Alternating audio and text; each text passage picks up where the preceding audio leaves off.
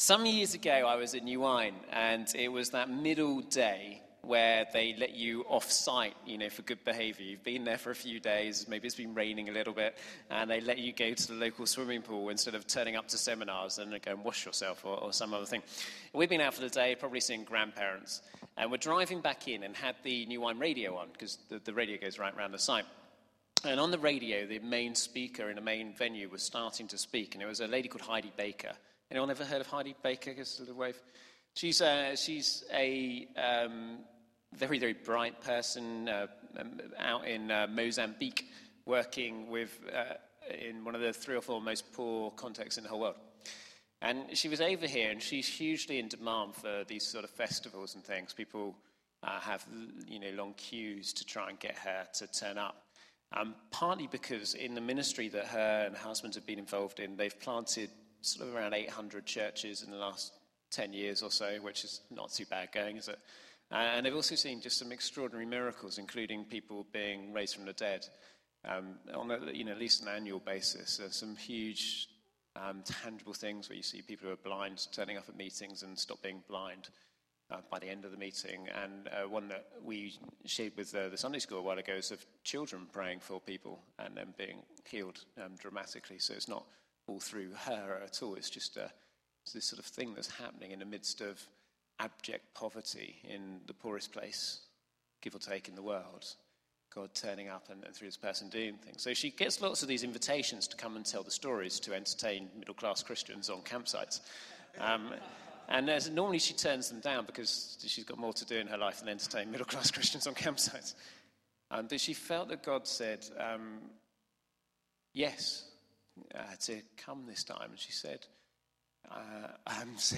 Um, but she had this sort of anguish in her. Like, I, I'm, I think she, she's, she's quite freaky, so she was probably on her knees by this point, sort of slightly moving around and groaning. And if you've ever heard her speak, uh, it really freaked Chris out when he heard her before, I remember. Um, so she's doing all this sort of stuff. And actually, what's, what's going on is she's, she's sort of wrestling in herself because she knows that what she's going to bring um, could be a huge blessing to people but it could also completely break them. Because do you know, if you follow Jesus around the way that Jesus did things, it always breaks you. It broke him. We've just done him dying on a cross after just three years. And it breaks and reshapes us as well. So she was there and doing this stuff, and we were driving him. Um, and I just suddenly have this urgency to, um, to go to the main meeting. So I, am like, Nick, it's before we had kids, I'm, I'm going into the main meeting. She's, so she sort of goes and does her stuff. I go into the main meeting and go and respond at the front of the talk. And someone prays for me. And I just have this sense, I've got to get out to India. Now, this is a big deal because we, Nicola and I, had been to India um, not long before this. She'd spent a year out in North India and, um, and had an amazing time. And then we'd gone back together as a newly married couple uh, at Easter year on our anniversary, our paper anniversary. First anniversary was a plane ticket to India, very romantic. Um, and we get there, and of course, she gets Delhi belly, and then she gets Campylobacter, which is horrible food poisoning. Uh, and she also gets a, an unknown disease and illness while we're there. Um, and it takes sort of three months to recover from the unknown illness, which people think are cancer or leukemia or all sorts of horrible things. I'm nearly not able to go and do the job that I'm supposed to do because the church is saying you can't move city, um, and, and Nicola's nearly dying. Turns out she's got something called hepatitis E. Um, it's raining money on the front row. That's, that's good news. Um, and, and, so for us to go back to this place where Nicola has been so ill is going to take a huge thing uh, for me to say, actually, we're going to go back into the um, what felt like danger zone. Um, we came back and, and, we spoke to our missionary friends in India who Nicola worked with and lived with. Um, and we say, look, um, um, we're thinking of going. They said, well, that's really strange because we've got an Indian pastor who would love to, uh, would love to come to England and you know, we'd, we'd love to send him over to you. And that was uh, Charles, who was here a year ago, if you, if you remember. Um, Charles, the Indian pastor, was here and preached around Easter time. So he came to England, to Wolverhampton, where we were, and did six weeks with us. In the middle of that, we spent two weeks in India and went and taught his, uh, his interns, his discipleship school, that sort of thing, uh, and taught well, the stuff that we knew well, which was uh, you know, Bible teaching and that sort of thing. Uh, and he helped our church move on in worship and in small groups. And it's had this most incredible thing. And it was just this lovely coming together of being open and available. Um, a sort of a prophetic thing that happened that enabled it to happen, and circumstantial stuff moves us on. Jesus in this story is deeply moved. I mean, he's groaning. The, the phrase behind the deeply moved when he goes to uh, see the grave of Lazarus is pretty much a description of what Heidi Baker was doing in, in that talk. Deeply moved is it's a sort of gut wrenching thing. Um, and I don't know about you, but compassion seems to be something that gets knocked out of us left, right, and centre. Um, I have got huge barriers up to compassion all the time. Partly it's self protection, isn't it? Because there are a lot of needy people out there uh, you know, just probably the person sitting next to you if you're in you know, the front row, Dennis. There's, you know, there's lots of needy people around who, who need, need your help and attention. Um, uh, um, but to get through life, um, you, you can sort of squash yourself in and make yourself smaller and make your world smaller and go, okay, it's just going to be about me or my family unit or my people closest to me and protect yourself. Or you can do the exact opposite and say, actually, God, I'm available for whoever, wherever, whenever, for however long you ask me to do it. And then the possibilities and the potential are enormous. One of the things I used to love doing when I did schools work was to go and talk to 16 year olds and say um, something like, um, Who do you admire in life? Um, and almost without exception, it would come back. Either there was the, um, the cheesy kid who'd go, my mum, um, which uh, you know, can be a great answer. Um, Darren, that's, that's a good answer. Um, or, um, it was Nelson Mandela or it was Mother Teresa or something like that. But then if you ask the follow-on question, what are you going to do with your life? More often than not, the answer was something around playing it safe. So, in other words, as we start out in our life journeys, very often we're not actually starting out with any intention of being someone that we even admire. Isn't that crazy? Doesn't that just make you go, what's, what's going on there? Of course, there's a certain logic to you know, building things up sensibly and carefully and all that sort of thing. It's quite exciting to be at least slightly excited by what might happen from what you put yourself on the line for. Jesus puts himself on the line for Lazarus in an extraordinary way here. And I, I want to run you through some teaching on, on Lazarus, which has uh, opened my horizons to him a lot. It's in the, in the study notes. If, who got study notes coming in? Anyone not got these coming in? Um, there's, a, there's a whole load on top of the Bibles there. Mark and Dennis will pass them around if you want, them, just stick your hands up. Um, and, and the idea in the story of Lazarus, which was so beautifully done as a children's cartoon for us at the beginning of the service, um, was uh, is often that he's just one of Jesus' mates and he dies. But Jean Vanier, who is the founder of a, one of these extraordinary life changing communities which work with people with huge learning difficulties, um, imagined what if Lazarus wasn't just you know, the mate down the pub? What if there was something about him that explains why he was a, a grown up man in a, in a Middle Eastern culture living with his two sisters, and his two sisters do all the talking for him. What if he was someone with either very long term sickness or extreme disability? What if that explains why he's doing this role that he is in the story? In that case, when you look at Lazarus, he has almost no value to someone who just wants their own life to get better. He's just someone with you know, learning difficulties, additional needs, or long term sick. And now he's dead. He hasn't got any value whatsoever at all. Now, Jesus gets completely out of his way, pauses for two days, and the, the, uh, the reason for that is so that he can be totally proved to be completely dead, because in some Jewish ideas, you could be resuscitated after three days. If you've gone through the three days, that's it. So he's four days dead. Jesus gets to Lazarus, um, is deeply moved, sees all the people around him, uh, has some conversation about resurrection, and then goes, Lazarus, come forth. And a, a dead man walks out of a tomb. And because a dead man walks out of the tomb, Jesus is now in loads of trouble because he's shown uh, a whole load of power that isn't the regular power, and people are going to try and kill him for it. Uh, they're going to try and kill him, and indeed they are able to kill him just a, a few weeks later. Lazarus, someone who seems to have almost no value, is given great value by Jesus. And there are two ways of looking at this, I think. One is the one that Justin Welby does, which is explained in in the study notes as, as we go through. And the other one is how much do you value what you do? And how much do you value who you are when, when you look at yourself? Um, Justin Welby, in his notes, says that there are lots of people out there who seem to have almost no value, and Jesus puts himself out there for them. Pretty easy one to go for, isn't it? You know, who, who, have we ignored this week? And there's lots of questions on a study notes that you can think of.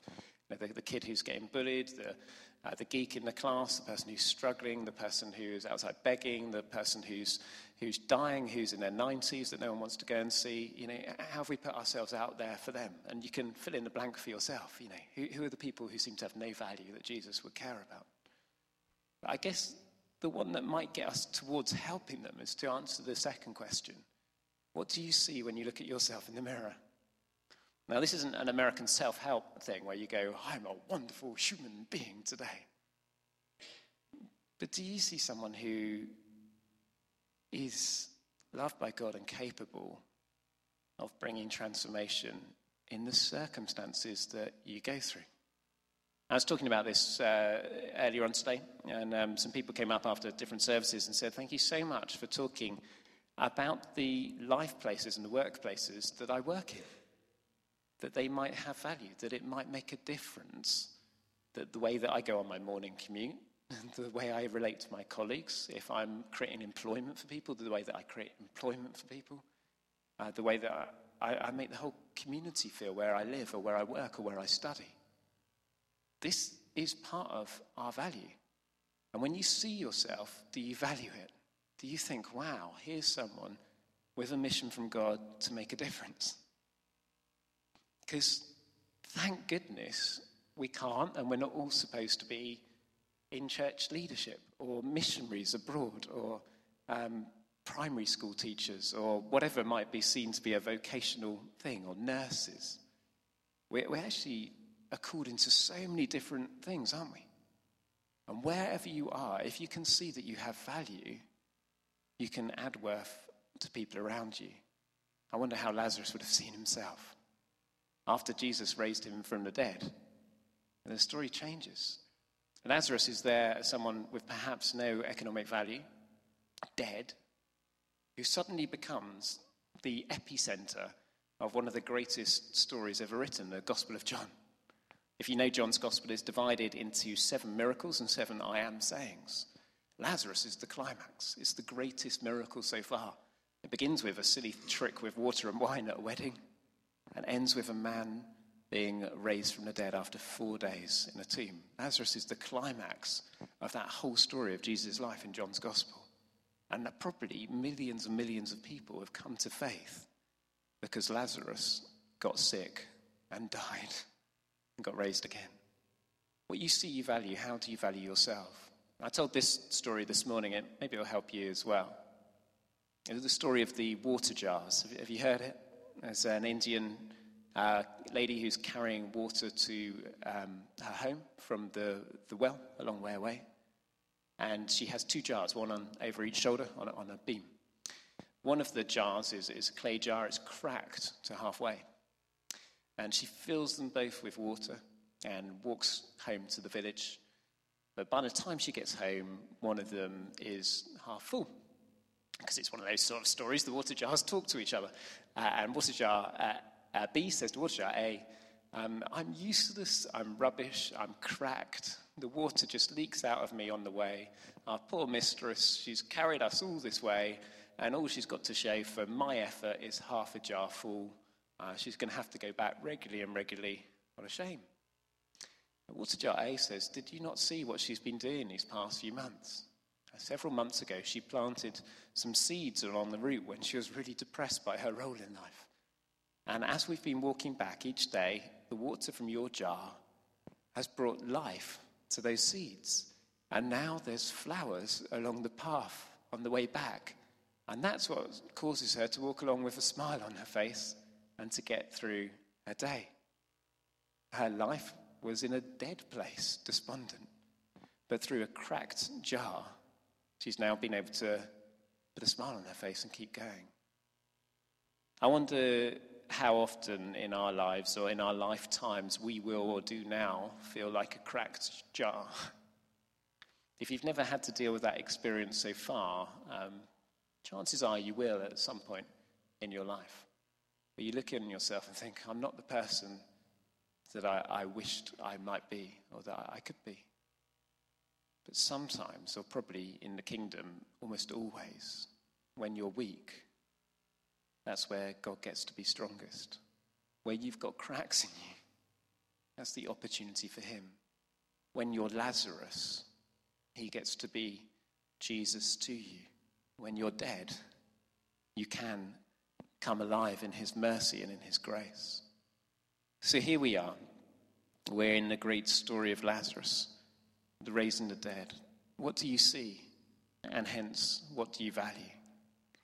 Do you see yourself a cracked flower pot? Do you see yourself as wonderful? You might see yourself as an amazing human being.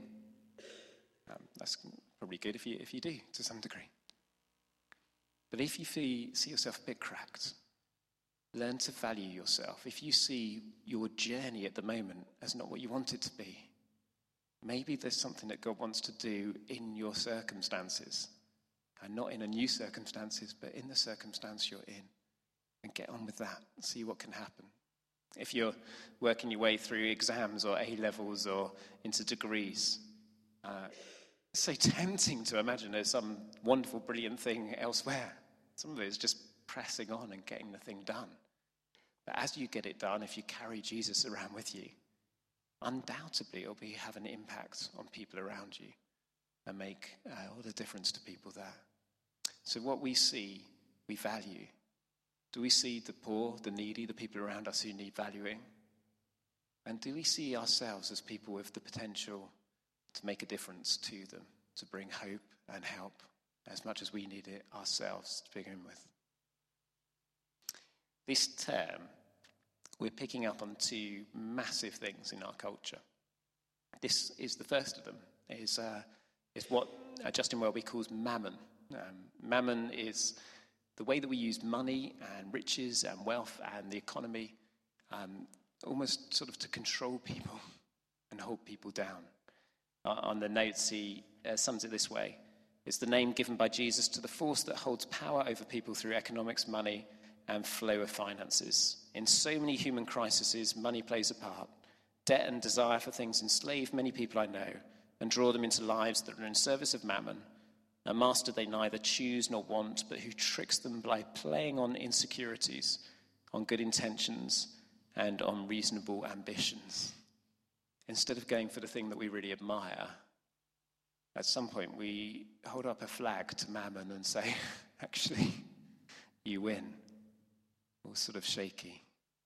And so much of our culture here uh, in London comes under the influence of this particular what the Old Testament calls a God, the God of mammon. And Jesus says you cannot serve both God and mammon. You can only have one master in life. You can be rich and serve God, but you have to be careful who's controlling you. Is it controlling you or are you using it for the kingdom? You can have great wealth and be great in God's kingdom, uh, but is it controlling you or are you reflectively using it for God's glory? And that's the first thing we're going to be picking up on this term. And then we're going to go for the other jugular, um, the other big Old Testament God who is uh, still alive and rampant and destroying many a life, uh, the God of Baal. Um, Baal in the Old Testament was the fertility God. I'm picking up on, on all the things about relationships, sex, sexuality, um, porn, all those things, and that we'll be doing that towards the end of term. And this is a, this is a big term then in the life of our community. Because if we could get to the end of July and have really thought through how we think about money, our career, ambition, hope, and also really thought through how we see our bodies, how God sees our body, how God sees the church as well. And if we were free uh, from cultural influences to be all that God's made us to be, free to really enjoy Him, free to have our full humanity by the end of July, I think our community could be extraordinarily transformed. Because the pressure's on, isn't it, to conform to everyone around you. I'm, as you know, a TV addict, and I'm just blown away by the number of messages I allow land in my brain all the time about all of these issues. What would it be like if I remembered back to that crazy lady, missionary in Africa, kneeling down, going, I'm glad that I can be here because what I'm going to do is going to challenge you to the core. But if you get the challenge, uh, you'll never be the same again. And if you're never the same again, the kingdom of God will come more and more. What would it be like if I got to the stage where I could look her in the eye and go, Yes, Heidi? Because we're like that, Heidi. Um, we're going for it here in London as well. Um, lives are being set free around us. People who used to be controlled by how other people see them are free from that now. People who have been caught in eating disorders are eating freely again.